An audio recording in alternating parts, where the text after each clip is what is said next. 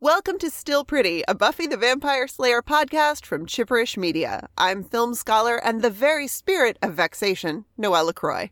And I'm story expert who wonders what possible catastrophe came crashing down from heaven and brought this dashing stranger to tears, Lani Diane Rich. And we are here today to talk about Fool for Love, the seventh episode of season five. Fool for Love aired on November 14th, 2000, and was written by Douglas Petrie and directed by Nick Marck.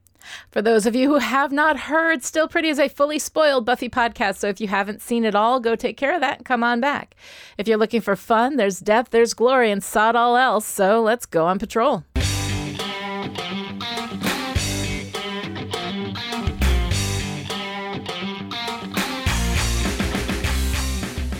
Fool for Love, Buffy gets staked in the torso by a garden variety vampire, and Riley steps in and saves her, taking over patrolling with the rest of the Scoobies while Buffy goes to research Slayers with Giles, trying to find information on the final battles and why those Slayers lost. I realize that every Slayer comes with an expiration mark on the package, but I want mine to be a long time from now. Like a Cheeto. When Giles tells Buffy that the Watchers are in too much pain to give detailed accounts of how their Slayers died, she realizes that there is someone she knows who can give her details for at least two final battles Spike. Slayers. You killed two of them. I did. You're gonna show me how. Buffy takes Spike to the Bronze to hear the tales, and he demands a price bad beer and spicy buffalo wings. Then we go into flashback of Spike before he was turned, when he was just William, a nerdy, awkward romantic in late 19th century England. He writes terrible poetry and is humiliated at a party when he declares his love for Cecily, who does not return his affections. You're nothing to me, William. You're beneath me. As he runs crying from the party, he bumps into Angelus, Darla, and Drusilla. Dru takes a liking to him and turns him into a vampire and brings him into the family, where his penchant for risk taking puts him at odds with Angelus. If I can't teach you, maybe someday an angry crowd will. That. or the Slayer. What's a Slayer? In the present day, Spike uses his story to instruct Buffy. He tells her of the first Slayer he killed during the Boxer Rebellion. Buffy is disgusted by the fact that killing a Slayer turned him on, but Spike says she's missing the point. But you can kill a hundred, a thousand, a thousand thousand, and the armies of hell besides. And all we need is for one of us, just one, sooner or later, to have the thing we're all hoping for. And that would be what?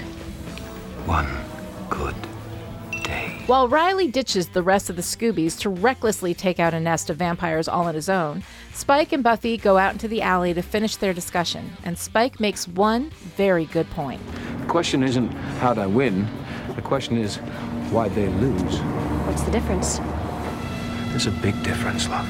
Spike and Buffy fight in the alley, reflecting the fight a few decades earlier in a New York subway with Nikki Wood, the second Slayer Spike killed. As he fights with Buffy now, he lives in the memory of that fight. And when it's over and he's killed Nikki, he's finally able to tell Buffy what she came to him to discover. And now you see, that's the secret.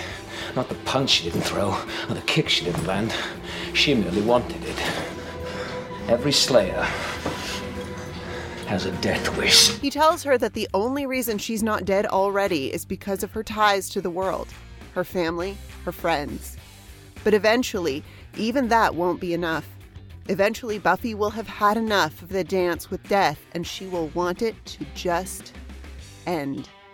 And the second, the second that happens, you know I'll be there.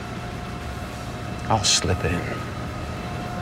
Have myself a real good day. Buffy tells him to leave, but Spike taunts her, begging her to hit him, to hurt him, to do the dance with him.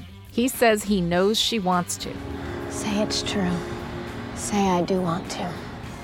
It wouldn't be you, Spike.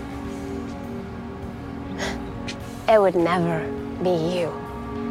You're beneath me. She throws money at him and leaves. As he scoops up the money off the ground, he cries for a moment, but then stops and goes home to retrieve his shotgun. Hasn't got a death wish.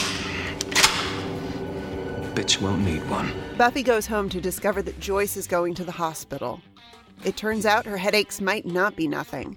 And she has to go in for observation.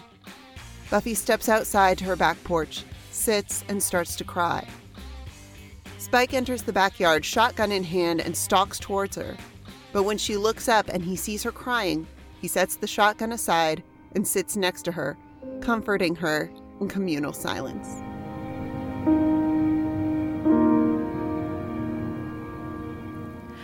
All right, Noelle. So here we are at Fool for Love, and I'm going to put all my cards out on the table. I think this is my favorite episode in all of Buffy. Uh, there's Damn. so much. No, I'm serious. I am playing for keeps on this one. Yeah, I love this episode. Um, I mean, partially it's because of of the spike of it.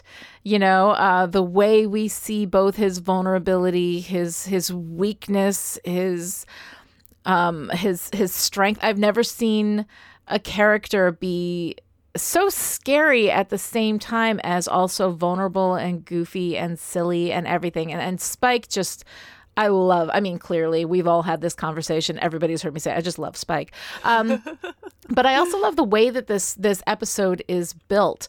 Um, I was trying to think about what it what it is that kind of like the idea that encompasses what kind of episode this is. Like in television, we have uh, different kinds of episodes. Like you've got your bottle episodes, your musical episodes, your very special quote unquote episodes. um, you know that kind of thing, right? Uh, but this also feels like that but i couldn't quite put my finger on it. And so i was i was trying to come up with the idea. And i think that the what i'm trying to express although again this is nascent and i'm not sure about this idea um, but the idea of the short story episode right? Um that this is an episode that um that presents itself almost like a short story almost like an entire narrative unto itself. That if you watched only one episode of buffy and this was it you would leave with an entire story. You would leave with an entire story arc. You would be seeing you know um, spike and what's going on with him and how he's moving through all of this. You would know everything that's happening without anything having to really be explained to you. But it also subverts and completely abandons the typical style of the standard episode of that television show. Like every tv show has a certain rhythm to its dance and it does the same rhythm pretty much every week. Um, you know with some exceptions um, but when you have an episode that sort of steps outside of that rhythm that steps outside of that that space that does something aesthetically different the way that we do when we hit our um, our final movement in this when spike is half fighting nikki wood in the past and half instructing buffy in the present. Um, we are kind of violating our standard structure and doing something different doing something kind of artistic. And i think that that there's an artistic element to the way in which it's deviating from the standard uh, structure for that tv show i think also contributes to it. Um, so it almost develops an entirely new style for this one episode. It's a complete narrative unto itself. And when I say that, I don't mean like each episode of most TV shows, uh, with the exception of like soap operas or other super, super serialized shows, typically has its own complete narrative within the episode. But there's something different about the narrative in a short story episode. It's not just a complete episode, a complete narrative within the story world, um, but it's a complete standalone narrative with its own style, its own rules, its own meaning, you know? Um, and so if it was the only episode that someone completely new to the series and knew nothing else saw, I think that they would be able to understand it, be able to follow that story and get something out of it. Um, so I think that we have this. Some I was trying to think of other television series that have episodes like this, and I think that the um, and again, like I, like I said, I'm still developing this as a theory, so I would love for people to hop in here and kind of punch it out a little bit uh, and see what they think. Uh, but the House episode three stories, for those who are familiar with the television show House, um, three stories in the first season, I think, does this. The Doctor Who episode Blink, uh, the Outlander episode The Wedding, uh, the X Files episode Bad Blood, and also, I think, even more so, maybe postmodern Prometheus. Now, again, you have to be super familiar with all of these shows in order to know what I'm talking about. But I would love if anybody has examples of short story episodes from other TV shows. We can kind of like talk about it because I'm, I'm I'm really interested in this idea, but I'm not hundred percent certain yet that I've that I've got it right. Um, and we do have episodes within Buffy that kind of do stray from you know from the standard but they don't necessarily meet all the requirements of the short story episode. Like hush is not a short story episode. It is highly stylized. It's got a, a very artistic aesthetic uh, but it still kind of lives within the story beat structure of a typical buffy episode. And if you haven't seen the rest of buffy a lot of that episode would go over your head. Um, the zeppo is not a short story episode. It goes outside of the typical structure or pov of a standard buffy episode but you definitely won't understand it without knowledge of the rest of the series. And it's not that highly stylized, it's just a shift in POV. Um, so I'm still working on this idea, would love to hear feedback from people. Um, but I think the Fool for Love fits that requirement for me the short story episode um okay does any of that make sense this is No, you're makes- one of the few people i've talked to about it. It makes total sense. Okay, Um, mhm. Especially within the context of, I mean, anyone, anyone who has watched any television show for an extended period of time, um, especially something that has a lot of, uh, what's the word I'm looking for? Like production value. Like Yeah, they know what they're mhm. doing. Right. They, they, you know, there are resources to go out there and like try a thing. Like every, every series, I think that has lasted for a substantial number of seasons will have these episodes where they are clearly doing a thing. mm-hmm. And right. it's not doing a thing in the we have a very important message to tell you about the dangers of alcohol. No, like it's the we're gonna do an episode in black and white. We're gonna Mhm. do an episode where there's no dialogue at all. Like it's it's a thing and it feels a little gimmicky and sometimes it feels like a huge departure Mhm. from the show you've been watching and sometimes it doesn't. yeah And I think the short story episode, I don't know, the short story episode seems to like, for me, walk that line of Mhm. both very much of the world of the show yeah and also not really. and also kind of its own thing on its own like if you were watching fool for love i think that it is it is a satisfying narrative all unto itself right Yeah. i mean i think I that if you walked away having watched just this episode you would understand what it, It- was doing you know It tells a very strong story in its Mhm. own right. right Mhm. As you say, I mean, ideally, we hope when we're writing episodes of things that they are all complete narratives in and of themselves. But some episodes do stand alone Mhm. better than Yeah. others. Mhm. Um, and not necessarily because they give you a real strong sense of the show as a whole, right but because, you know, as you were just saying, they tell a story, they tell a really complex story, I think, Mhm. within the scope of that 40 Yeah. minutes. Yeah. Yeah, I think that they do. So I don't know. I'm very, very interested in hearing back from people on that and what they think about that because I think, I think there's something there, but I'm not sure I've entirely nailed it. So, um, but getting to the question though, that is always at the beginning of the episode, which I put off because I wanted to talk about short stories. Uh, Noelle, what do you think about Fool for Love? I mean, I hate to say it because I know you love it, and you just Oh, came no, out that's saying it's your favorite episode. But I'm, I, it's fine. It doesn't. it doesn't do it for me. Okay. And that, like, it does not. It doesn't make my socks go up and down. Mhm. Like, there are there are moments I love. There are things that I love. There are some really clever devices within the Mhm. the framing Yeah. of the stories but it i mean. i think okay no i think part of it because i do i do love spike Mhm. and i am often not always but often interested in seeing how characters became Mhm. who we know them to be you know in the present um i missed the goofiness from spike there wasn't Mm-hmm. enough of that you know i will make the slayer's neck my chalice and then he turns and, And drops out of falls into- frame like that that for me Uh-huh. is what i come to spike for Okay. hmm and I didn't I don't see a lot of that here. I mean, I, there's Mm-hmm. some of it. Um I mean, Spike ordering spicy buffalo wings at the Bronze to go with his bad American Right. beer is the Spike I love. Right. Which Mhm. then he immediately follows with some nasty thing got a taste of you, you know, when he Right. notices Buffy's injury because we've got this whole Mhm. I mean, Spike is never not hungry and horny. I mean, never mind, never mind the Slayer, you know, aftermath. He's just like that's just his baseline. that's his. Yes, exactly. That's his baseline. Um, you know, and we get like we get Spike and food, which I really Mhm. appreciate. Yeah. Um, you know, and we learn that Slayer's blood is supposedly an aphrodisiac, which, I mean, well, of course they're going to say that.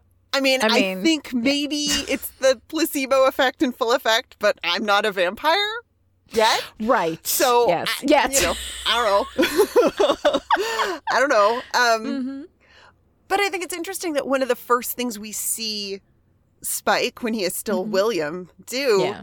is he turns down an hors d'oeuvre because he's writing. Right. And it's those little it's those little like clues to character because Spike Mhm. now would not turn down food.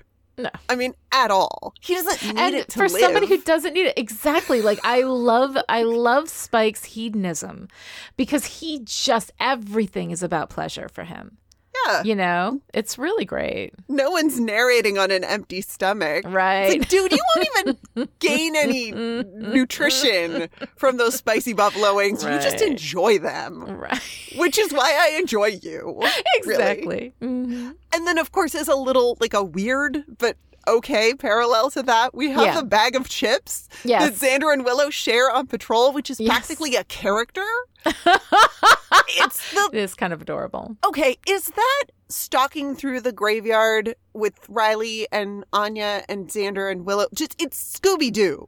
It is. It is ew, just it an is episode of Scooby-Doo. Scooby-Doo. It is very Scooby Doo. Yeah, I mean the stuff that's going on with uh, with Riley and the rest of the Scoobs, you know, in this episode uh, is um, almost not even. An, I mean, it's basically two scenes, right? You know, they go in, they find the nest, they decide to leave, and then Riley goes back and blows them all up, and does this incredibly reckless thing, right? Yeah. So we've got that sort of moving in the background in two beats of, you know, not even a short story, like just a um, a vignette almost, you know.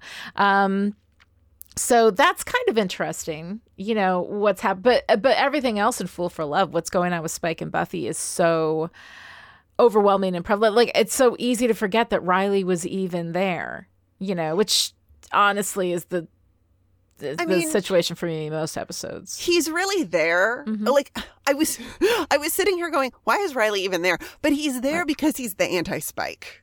Yeah. Right? I mean, the Mhm. first line, so the first line after the previously on is Yes. Buffy saying, "It's Mhm. probably none of my business, but I just got to ask." Yeah. So we open with this idea of like the the you know, qu- like a question and answer almost. Uh-huh. And then the final fights of the former slayers Yes. are her business. Mm-hmm. But what she gets is Spike's emotional life, which is Mhm. not really what she asked for. Right. And then there's all of this stuff with with Riley patching Buffy up. And they talk about going to the hospital, and Buffy Mhm. says no because it would freak out her mom. And then, of course, we end the episode with Joyce going to the hospital and Buffy Mhm. quietly freaking out. And then instead of her her soldier boyfriend there to comfort her, it's her it's Spike. non-boyfriend vampire boyfriend. non-living you know, like there's boy- boyfriend. Yes. like really the only reason that Riley exists in this story is to be not Spike. yeah. Yeah. I mean, why else is he there? I mean, the Mhm. title suggests that like maybe he does the reckless thing with a grenade because he's just so in love with her, but he's not there long enough to Mhm. really. I, I don't know. Well, don't know. he he does the reckless thing with the grenade because he's. I mean, there may be some sense that he's got a death wish too. I mean, I think we're going to see this as we move through the season and we get to you know Riley letting vampires feed on him, right? That there is. um he's start. He is experimenting with vampires. He he's is- experimenting with darkness i think i think that there's a because uh, you know we talk about you know, Buffy, like that it's the power, it's the supernatural power in the vampires and everything. But I think that what's underneath that is this idea that it is, and also I reject the idea that Buffy's got a you know, a vamp thing, like, or that she only likes superpowered men, you know. Um, I think that maybe there is a little bit of that darkness, though. I think that maybe there is something in that darkness that Riley is the antithesis. Like, the whole reason why she started dating Riley is because he was supposed to be Joe Normal, right? You know? Right. Um, and and Riley now is looking at that darkness. But the thing that that annoys me about Riley, and I know that I that is a sentence I say every week. Take a drink. right, exactly. This is our our drinking game. But but please, you know, drink water and hydrate and make it good for you. Um, but the thing that annoys me about Riley, drink, is that um that he's blaming Buffy for this like need for him to it's because I love you so much that you make me crazy that that it's it's about Buffy you know that he's having this dance with darkness. And that part of his personality and we could be doing the same thing. And if this dance was with darkness was about the fact that he had been brainwashed and drugged by the people that he trusted that he doesn't seem to have any family left I don't know where his mom and pop are in Iowa. I don't know what the hell's going on with like you know here he is this Iowa farm boy and family is no part of his life at all. Like he I think the isolation from his former life, his inability to fit into Buffy's current life, trying to find like if he if we had Riley struggling with his identity the way we had Giles struggling with his identity in season four, I think I could really get into even this stuff that Riley's doing, Dancing with Darkness, but it's always about Buffy. It always feels like it's like supposed to be her fault or her responsibility. And Buffy's got a problem in the Riley thing too, in that she will not, you know, talk to him, which by the way, in a relationship is a thing that you have to do. If you are not communicating, then it's dying. You know, a relationship like lives on communication the way a plant lives on sunlight. If you do not communicate, that relationship is going to die. Um, and so they're not communicating. They're starving the relationship. There's all of that, and Buffy is definitely responsible for for that. But the idea that he has to do this dance with darkness because she won't want him unless he's super powered or all of this kind of stuff always comes back to her and he always blames it on her and it just annoys me. Yeah. And we get none of that. Like we mm-hmm. get none of it in this episode. He's yeah. just I don't know. He's just there to be yeah kind of a break from Buffy and yeah, Spike. Exactly. Because we're clearly setting up Buffy and Spike. I mean, we've been yes. setting up Buffy and Spike, but mm-hmm. come on, guys. Like, I yeah. don't know. Does it feel obvious to you at this point that this is what they're doing? I think because, so, yeah. Like, do they know that this is what they're doing? I'm so curious about the behind the scenes. Not that they're setting up Buffy and know. Spike as a romance. Yeah. Yeah. Oh like, yeah. Not. I'm not curious enough to like read interviews with people about how like, soon they knew they were doing this. Do but, research or anything. Yeah, no, yeah. I, yeah. I mean, I think that I think that it's clear in the text of that. I don't think you need to read up, but like it's clear that they're building up Buffy and Spike as romance at the same time, not making Spike into a you know he's okay now because he's got a chip in his yeah. head like they're they're actually i think one of the things i really like about the buffy and spike thing is that first of all i feel like buffy the only man that buffy has ever been completely honest with is spike uh, the only man that she communicates clearly with is spike um, and that's because she's not trying to tiptoe around his tender fragile boy feelings you well, know she's, she's, not trying to impress him she's either. not trying to impress him she she's not care. trying to like there's all that and honestly i think that that makes spike one of the healthiest relationships that she actually has because she is herself with spike in a way that she's not herself with any of the men that she's been with. Um, so i find that really interesting. I like the discussion of uh, a chip in your head doesn't make you good. The fact that you fight on the side of good doesn't make you good. If that's the only option and you're addicted to violence and that's the only way that you can fight, you know? Um, yep. But I, I like what they do with Spike because it does open up a space for all of these really complicated questions, not to mention the questions about, like, why do we love this guy? He's clearly evil. He's always evil. He has to keep reminding us that he's evil, you know?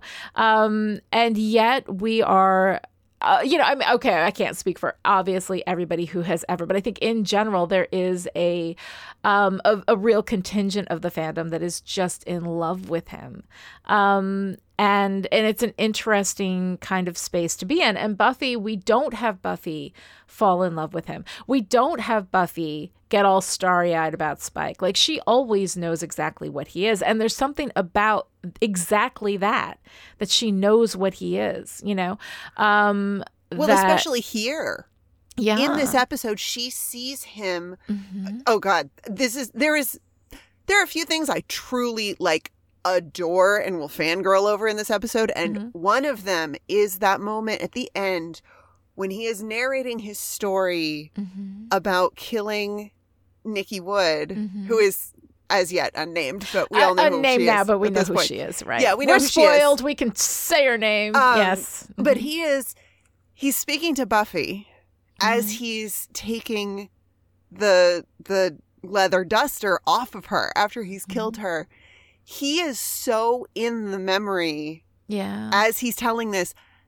But what we're seeing, what the camera is showing us is him speaking to Buffy. She is also in the memory with him. She Yeah. is seeing him clearly yep. as this past version of himself. hmm And I love it so much. Oh my god, it's so good. It's so good, and I I think this is what like the two of them. They see each other so clearly, you know, and and that to me is part of what I absolutely love about this relationship. Um, also, you know, yeah, let's take a moment to talk about Nikki Wood. Um, you know, let us let us shout out to the unbearable whiteness of Buffy, which is something that my my friend uh, Dr. Charisse L'Pree, who's a professor at at Newhouse, I was discussing Buffy with her once, and she coined that, and I was like, oh yeah, love that. So uh, the un- the unbearable whiteness of Buffy. Uh, here we have a Slayer. Um, we actually have two Slayers who are women of color. We have uh, the Chinese Slayer um, back in the day, and I know she. I think she was named in like the comics or something. She, yeah, she has a name. I don't did have the name on in my notes. right in front of me, and I apologize for that. But um, but here we have this this Slayer and uh, this unbelievably heartbreaking moment where she says something like, "Tell my mother I'm sorry," and then Spike says, "Sorry, love, I don't speak Chinese." Okay, but I gotta stop you right there because Yeah? I gotta talk about the what the fuck of this moment. Yeah. I gotta talk. I, I mean, it's heartbreaking and it's wonderful. Yeah. But so she knows she's fucked, right? Uh-huh. And she says, "Tell my mother I'm sorry," which we know, the audience knows Mm-hmm. because of subtitles. Right. Then Spike says, Sorry, love, I don't speak Chinese. But he's the one telling the story. So, what the actual fuck with Oh. this decision? POV violation. You are correct. I didn't even I didn't even pick it up. But, like, what the fuck with this? And I mean, they're fucking with the POV. You know, I'll answer my own question. Either that or he's just saying that to be cruel. Wouldn't that be the worst? Like, that would be the actual fucking worst. It is the actual fucking worst, but it's also Spike. Like I mean, it's Spike. Spike. Like Spike is uh, fucking terrible, and the fact that we love him is He's, something that you know requires some introspection. well, because a villain, okay, he's, Mm-hmm. I mean, Spike is very. He's very Richard the Third in this Mhm. episode, in that it's like you're not with him necessarily, but you're kind of with him. You're like, all right. Because what he's saying Mm-hmm. essentially is, watch me go. right.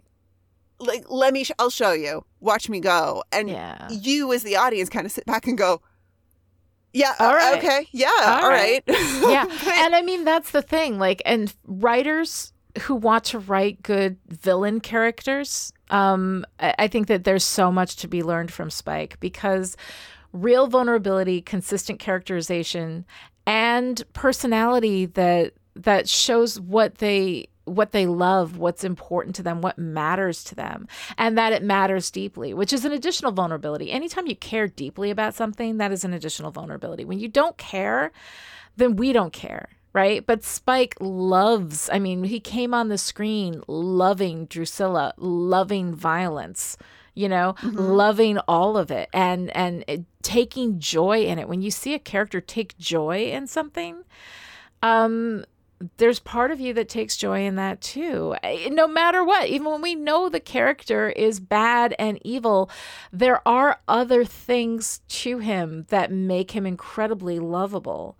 Um so I, I find that really interesting. And I think it's a, a wonderful, I think Spike is a wonderful example for anybody trying to build a villain. You know, we we call it the villain that you love to hate, but we love to love Spike. Yeah, I we, and, say, and sometimes there's inner conflict with how much I love Spike. I would rather, I mean, just as a as a reader or a Mhm. viewer, I would rather love a villain as opposed to Yeah. love hating them. Yes. It's, I mean, it does give you complex feelings, especially when you're like, oh, but they did this awful thing, but I kind, of you're kind of with them. You're and does it like, make yeah, me a bad person that I love this guy and I'm kind No. of rooting for him? Like, like I know that he's a bad person and like an evil vampire and a killer. I mean, a serial killer, you know, like we're going to get a lot of times where Spike, there's this one point where he says, I can't remember, it's from Touched, where he makes the speech to Buffy and he says, I've seen a lot of things and some I Oh, wish yeah. you didn't or something like that or you didn't know about. Um, and he's, he's so complex and so dark and yet there is this wonderful in- excitement and vibrance and life to him you know he has more life to him than riley has you know Yeah. um and that's what makes him so compelling and so interesting and building a character like that and especially this character around whom we can have such complex conversations like is is the nature of good just doing good and fighting on the right side you know regardless of what you would do if you weren't controlled. Like we know that's not the case. Like the fact that he's fighting on the side of good is because of two selfish things. One he has no choice and he wants the violence and two he wants buffy. You know he's in love with buffy and he wants her so he fights on her side. But that's you know the only reason i think we're going to get into some complicated areas um you know like when he takes that beating from glory later this season to save dawn you know Yeah. like is that a good thing or is that not we'll have that conversation when we hit that episode um, but i mean that's the thing like it's he inspires these really really complicated really interesting questions and discussions about the nature like what is good what is not and is it okay to be in love with spike if love and spike is wrong i don't want to be right baby Well, and even what is, what is truth. Yeah right? Because we have heard that he gets his nickname because he tortured his victims with railroad spikes and he's Yeah. William the Bloody. right And then in flashback, we hear he's called William the Bloody because of his bloody awful his poetry. bloody awful poetry and yes you know the his his smarmy snarky Yeah. frenemy is like i'd rather be tortured with a railroad spike than listen to you know like what is what is true Mhm. about this character who at this point we actually know quite a bit about or we think we do. Yeah. It's a it's a fascinating it's a it's a fascinating character study in the self-made man if you Yeah, will. right. Because self-made he vamp is- yeah. the self-made vamp. Because of course you know of course it's you know drusilla who right. makes him a vampire, but he is the one who adopts this identity Mhm. for himself. Yeah. And he is the one who tells this story, not just to Buffy in this episode, but I get the sense that he has been telling this story about himself right to himself right. for a very long time. mm-hmm He is often shaping his own reality as though he is a character in a story. right he Yeah. is just you know he he's like i you know he's the one going around saying i'm evil right and labeling himself and you know posturing around Mm-hmm. and jealous and don't you ever get tired of fights you know you're going to win like Right. he is building up a sense of identity Mhm. essentially i get the sense from this episode at least that he spike is someone who will lie to himself in an aspirational sort of way Mhm. until that becomes the truth. until that becomes the truth yeah i can absolutely he is see such that and he and we Mhm. know that he is invested in stories and storytelling. We Yeah. know we've seen over and over again the relationship between Spike and television. mm-hmm. Television specifically, Yep. episodic television. He loves him some television. right he loves a narrative that builds and builds and builds. Mm-hmm. And I think some of what we see in this episode is evidence that he has been building his narrative for Oh, yeah. himself Oh yeah. basically since I don't want to say since Jump, but maybe since Chomp. Since you know, Well, yeah. And it's it's really interesting too because we see who he was before. You know? Yeah. The very spirit of vexation. I'm going to turn away these hors d'oeuvres. Getting or I prefer not to think of such dark, ugly business at all. And getting killed made me feel alive for the very first time.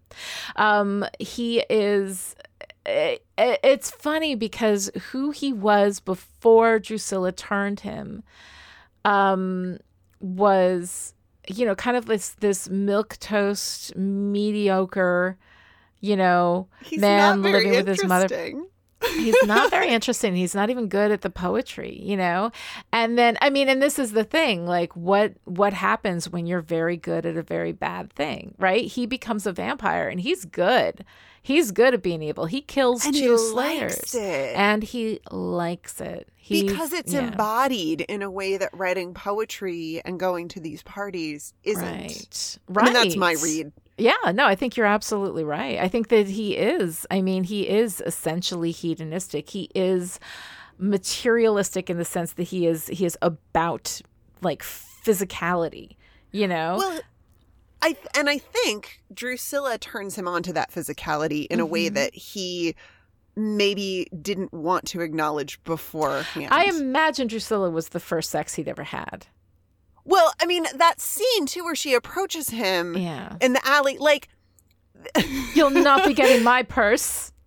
Well, I mean, they're playing it. They're both playing it like he has the world's most obvious boner. Like they're both. It's so clear. Like it is so clear what is going on Yeah. off screen. Oh, yeah. That he's obviously just like cannot even, Yeah. you know, with his his physical attraction to this woman and she's so forward in a way Mm-hmm. that he wants to be. Right. You can see Yeah. because he's that kind of he's oh held back. I just wanted my feelings are real, but and my heart is bulging. It's Mm-hmm. I like know. girl, no. Oh like my god! Oh, but when Drusilla says effulgent, right? When Yes. she picks up on that with her little psychic powers, you know, the idea too that um, Spike, when we see him as William, um, I think that he knows there's something in him, you know, that is truly Yeah. special, but nobody else sees it, and Drusilla sees it. She chooses him, like that dude of That all dude. the people in the world to choose to make a vampire.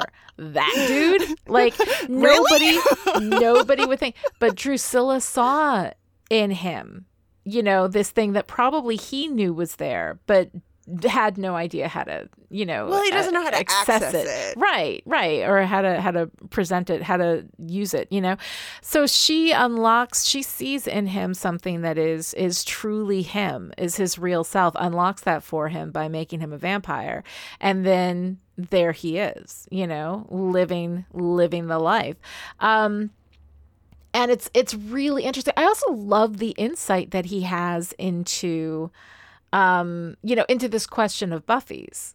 Right? The question isn't how did I Oh, win? The question is why they Why did- lose. Yes. This idea of this dance with death that every slayer is a little bit in love with it and then eventually there comes a really good day. You know, it's just a he just right place, right time when that slayer was tired of fighting.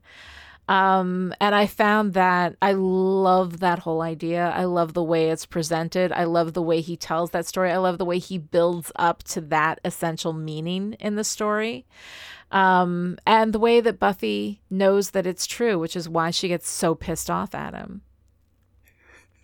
I love her get. I love Buffy having all of the feelings about Oh, yeah. Spike. Yeah. It's it's great. mm-hmm. It's great. I know I say it all the time, but especially because it's TV. These are young actors. Things that, I mean, I I think we have moved beyond this some, but in the past, people go, uh huh, yeah, whatever. Mm-hmm. You know, young actors on a TV show, but damn, them some acting chops. Yeah. I mean, she is she is horrified and heartbroken and disgusted and Curious. curious and and also called out. Like you Yeah. can see that, oh shit, kind of like Well, he yeah, knows. I- he knows her better than she knows her. I don't think that she consciously understood, like, knew what he was saying to be true. I think that she denied it. But as soon as he says it, it's textual, you know, Well- and she has to look at that. Well, and we've all had that experience, I think, of Oh, yeah. you have an experience, but you haven't really articulated it in words or you Mhm. haven't, you know, really processed it or broken it down. And then someone says the thing and you go, oh, shit. That's Exactly. wow. Okay, that's right on. That moment of being told, someone you know? said the thing. yeah. Yeah. Yeah. Someone solidified this concept that I didn't I wasn't quite sure, you know, but now I now they've solidified it for me. They put it into language, you know, and then once it's there, it's there and then she has no choice but to deal with it, which is why she's so pissed off. But I I especially love too the way that she takes the most painful moment of his whole story for him. You're beneath me from Cecily, who we will later see as Halfrek. She's actually a vengeance demon, Delightful. which I really, really love. Delightful. Um, but you're beneath me, you know. And then when she says to Spike, "You're beneath me," you know, yeah. um, that's a big freaking deal, you know, for her to say that to him. And she specifically takes that one hurtful moment and then just like grinds salt in the wound. And I, and that moment, I mean, I really kind of love. It. And then when he's crying on the ground and then he looks up and he gets this, you know, rage in his face, like this hatred. It is, it's scary. It's wonderful, but it's also scary. And I just think beautifully expressed. And then the shotgun of all the ridiculous fucking things.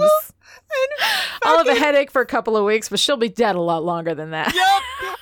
And Harmony, like, uh, she what is are you so doing? gonna kill you. Oh my god, I know. I God. love Harmony. Harmony is my favorite.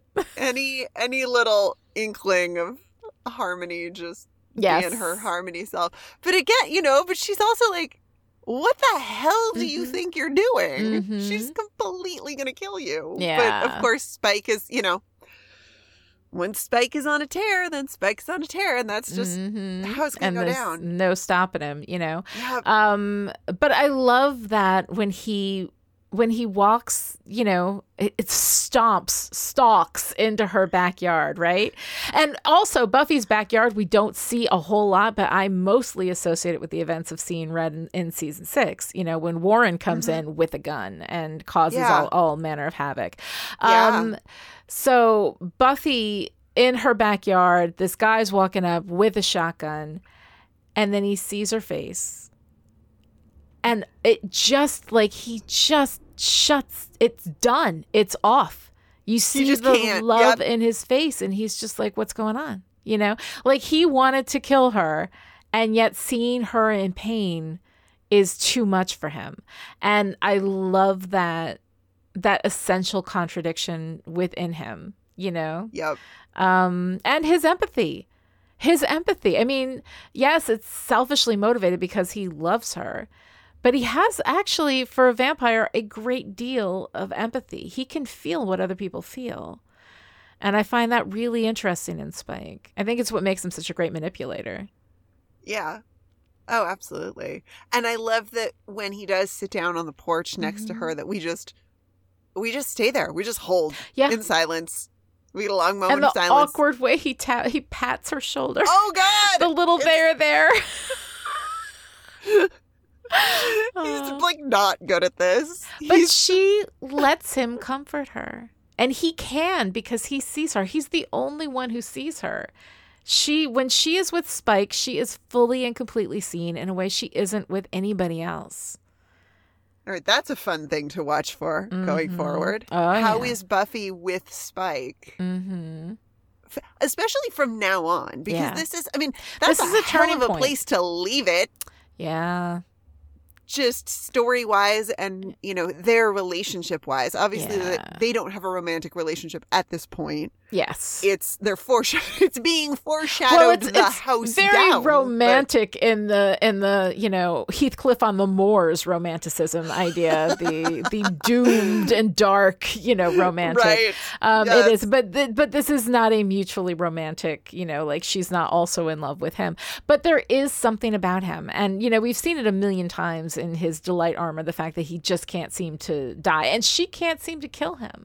She doesn't want to kill him. I think because he does see her. You know, She I think keeps that looking for excuses to kill him and then talking herself out of it. Exactly. I mean, it's the same thing. They want to kill each other, but they can't because they are each other's. They are the only ones, one that the other one truly sees them. You know, the only people that are that truly see each of them, and I think that they understand each other in ways that that other people just don't. Um, so yeah i mean it's it's such a complicated and interesting thing and that's why like this episode i love the way we tell the story i love spike's getting of the jacket although i at the same time while i love that he's getting the duster i'm Right. offended um on behalf Oh, of nikki wood God. you know like knowing who that belongs to makes it offensive It's so You know? good and so disgusting. so I know, right? Like I love that Spike is a character that makes us feel all of these contradictory feelings all the time. You know, like you're always like trying to hold, you know, what is I think it was Aristotle said the sign of an intelligent mind can hold two opposing thoughts at the same time. That Yep, might have been Aristotle, might have so. been John F. Kennedy. I don't fucking know. Look it up. But anyway, um I don't I don't remember.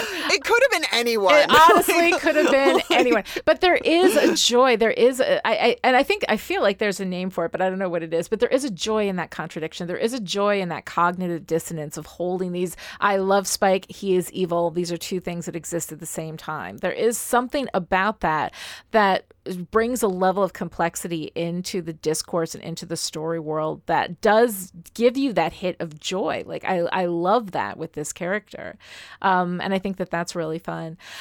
Um, also, I gotta say, I love. We don't get a lot, but I love Giles in this, and just that scene where he's talking with Buffy about the deaths of the Slayers. And how heartbreaking Yeah. it would be for a, a watcher to tell the story of the Slayer's death because she's like, Where are the details? Where's the thing? And he's like, They find it too. And she was like, Distasteful or something like that. And he goes, No, you know, too, uh, too heartbreaking or sad or something, you know? yeah. um and him with her like this father daughter thing that they've had going on is has been textual for quite some time. Um but at the same time it's it's constantly evolving that they are they are father and daughter that he does see her. You have a father's love for the child you know? Yeah. um and we've seen that with him. And then for him to have this discussion with her you know? And, and for him to be in this moment you see him thinking about it the day that he's going to have to write about buffy's death Right? and of course It's we know that that's coming at the end of this season you know It's a tough it's a tough thing to have to think about. yeah And he again, I mean, the acting on this show, it's not news to anybody. I know. It's it's fantastic phenomenal. But yeah yeah, in that tiny that tiny little moment to communicate so much about Mhm. his his relationship to her as a person and to his role as a watcher and the history of all of the it's great. It's great. It's so good. And the thing is, is that most parents, you know, um, most of us walk through life with the presumption that we will go before our kids. Um, and, and, you know, the idea that imagine that it was the other way around and that you knew that you were likely gonna, you know, outlive a child. Like that experience I, I can't even imagine the the devastation of that and and what it would feel like knowing that that was likely in your future. Um and you know it's it's it's pretty horrifying. It's pretty horrifying. And to see giles um, kind of wrestle with that quietly in the background of the scene that is supposed to be about buffy trying to figure this out you know um, i think it was just really beautifully played especially because we are we are seeding you know, what we're going to have to deal with at the end of the season. Um, And anybody at this point who was watching it and didn't know that Buffy was going to die at the end of the season, which was me, I was like, no way. I can't even imagine. They're not going to kill Buffy. You know, um, I was shocked by the gift, shocked. Um, but if you go back and you go through the season, you can see that clearly that is what they're leading up to. They're setting it up. They are setting it up. absolutely setting that up. They are setting that up. All right. So, Noelle, um, what are you wearing this week? Okay, so I'm not going to pick apart the period fashion. Okay. Except to note that the wigs are practically a character in this Uh-huh. episode, and some of them are more fully realized characters than others. Yeah. Let's just leave that at that. um, what I want to focus on for a moment is actually the vampire who gets Buffy with her own stake at the beginning. Yeah. He is this very 80s rocker wannabe with his outfit Yes. and his fashion mullet. He is a His blast from the past. mullet. It's a fashion mullet. It is. It is. It's It's, like fashion it's like mullet. Whitesnake. Was did did a member of Whitesnake uh be, get vamped? Did that happen? I maybe. I think maybe. yeah, I don't know. yeah. One of Um, those uh one of those glam rock groups. Yeah. it's it's some good, you know, flashback hair. mm-hmm. And the guy himself is he isn't much of a character. He is literally unnamed vampire in the credits. Mm-hmm. But he indirectly launches us into our trip down Spike's memory lane. Yeah. I mean, Well, and Spike also, right, has that Billy Idol thing going on. You see it very clearly. Um, Oh, God, and- yeah. But he's, you know, he's, uh, and I know that later on, I think it's in season seven, where somebody's like, "Oh, the guy looks like Billy Idol," and she's like, "Well, actually, Billy Idol stole his look from that doesn't Right. matter," you know. Um, so we do have kind of this, this, you know, 1980s rocker vibe. That here we have Spike as the bleached blonde you know, close cropped, uh, spiky hair, right? And then this guy with like the long black hair and like the, you know, puffing out. he's an 80s rocker. 80s and it's, rockers, yes. it's a great reflection, yeah. it's a great visual bit of foreshadowing that we're going to be dealing with the past right. in this episode. Yeah. Um, and some serious costume swagger would be if this guy's look was a reference to 1981 specifically. Yeah. Which would be the year Buffy was born. Aha. To get the whole birth death thing in there. I don't think it is, but maybe it is. that would be fun. That Wouldn't that be fun? That is actually that is very cool. I do like that. I do like that. All right, so Noelle, what you got for your girl power moment of the week? Oh, not with a girl pal bit. Okay, sorry, not sorry. Cecily turning William down.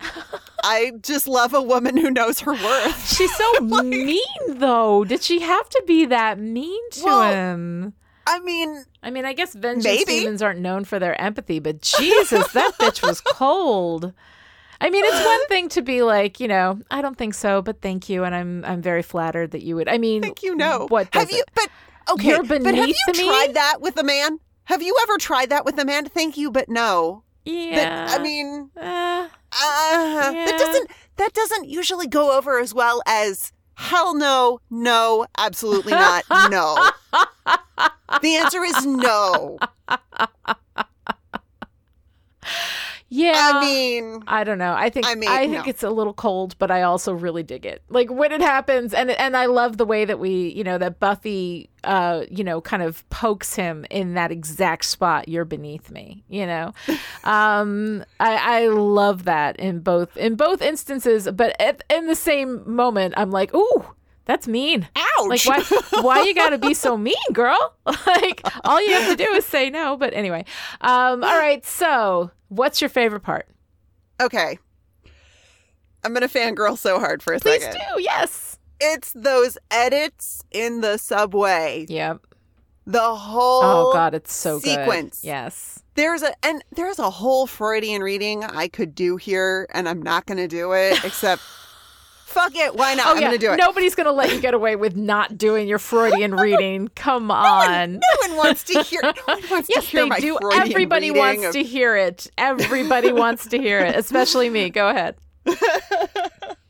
So you know the visual double entendre of a train going into the tunnel. Yeah. Mm-hmm. So a subway car is a train forever in a tunnel, is it not? Are you it. saying it's the endless fuck? Well, What I'm saying is that they are fighting slash dancing slash fucking on this never ending P and V metaphor that is also underground, Oh aka buried in the landscape of the show, aka the show's unconscious. This is why you didn't want me to go down this road. No, I Um, love it. Keep going. And it's only when the lights go out that Spike gets the upper hand. Uh-huh. The thing that remains hidden is the moment when he wins. Oh. or according to him, the moment when she loses. Right. right. And the composition and the editing support Spike's assessment. She allowed it. Mhm. There is no fight, air quotes, reason Right. for Uh-huh. them to switch places at that moment in the editing, except to mirror them. Spike Right. is the Slayer. The Slayer is Spike. Their positions aren't that much different, Mhm. which is the point that he's making to Buffy, right? Right. and to suggest the slip slidiness of identity within this relationship Mhm. you know and spike then we have spike describing you know that final gasp that look of peace he's describing death rather poetically mort, right? uh yeah Mm-hmm. but that's an orgasm Right. le petit mort Mm-hmm. the little death Mm-hmm. I mean, it's amazing. Like it's amazingly it's amazingly Freudian. It's amazingly it's even borderline Freudian film theory. In other Mm-hmm. words, the the text itself has an unconscious. Right. yep. Um and we're we're seeing it through the editing. Um but New York Spike monologuing while stealing the duster and maintaining eye contact Oh with present day Buffy, Yeah. that shit feels so subversive Mm-hmm. now. Like yes. now, 20 Mhm. years later, that editing on the subway car, that I don't even know. I mean, it's editing, but it's like a time, it's almost a timeline Mhm. shift. Right. She's seeing him in the past, talking her, to her in the present. It, oh my God. Yeah. No, it's crazy. It's crazy. It's so good. Yeah. It is, it is bananas Mhm. how cool that whole sequence is and how well it still works. Mm-hmm. It feels contemporary. It feels subversive now. Right. And I'm so here for it. Mm-hmm. Oh God, yeah, no, it's incredible. That's my favorite part. It's it's real, real good. Um, I have to like I agree. Like I think that is amazing. Um, but you took it. So my favorite part, because I, I will not be without a favorite part in this episode, but I actually really do love that moment when Spike comes into the um into the backyard with a shotgun, uh, where he's just thinking about like killing her, and then he sees her and he sees her pain, and he just it's done. Like there's just It's this just instant yeah. switch in his in his face, and then he sits down next to her and comforts her, and there's something about that moment and it is that i don't know i, I want to i think that there is a word for it. i think somebody coined this term but that that joy of the cognitive dissonance you know that joy of these two things that are complete opposites and yet still exist in the same space. There is something about that um, that i just i absolutely love in that moment. And um, and honestly like it it builds up so much for me for the reasons why I love this relationship and why I love Spike as a character because all of that fits so completely into this incredible like uh, it is subterranean complexity. There is so much complexity to spike um, that that makes him so interesting and i just i love that moment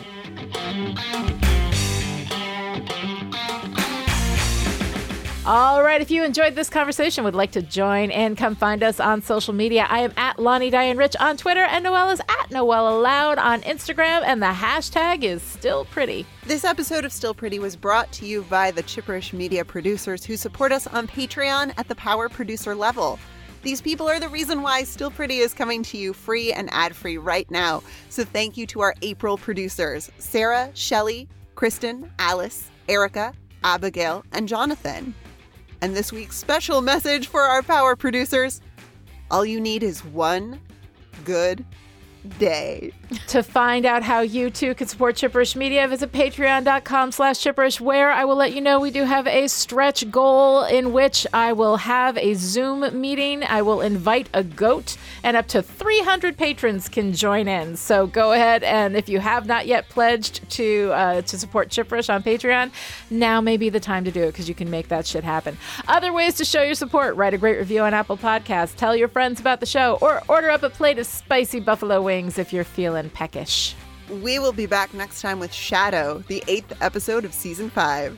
Until then, I'm the very spirit of vexation. What's another word for gleaming?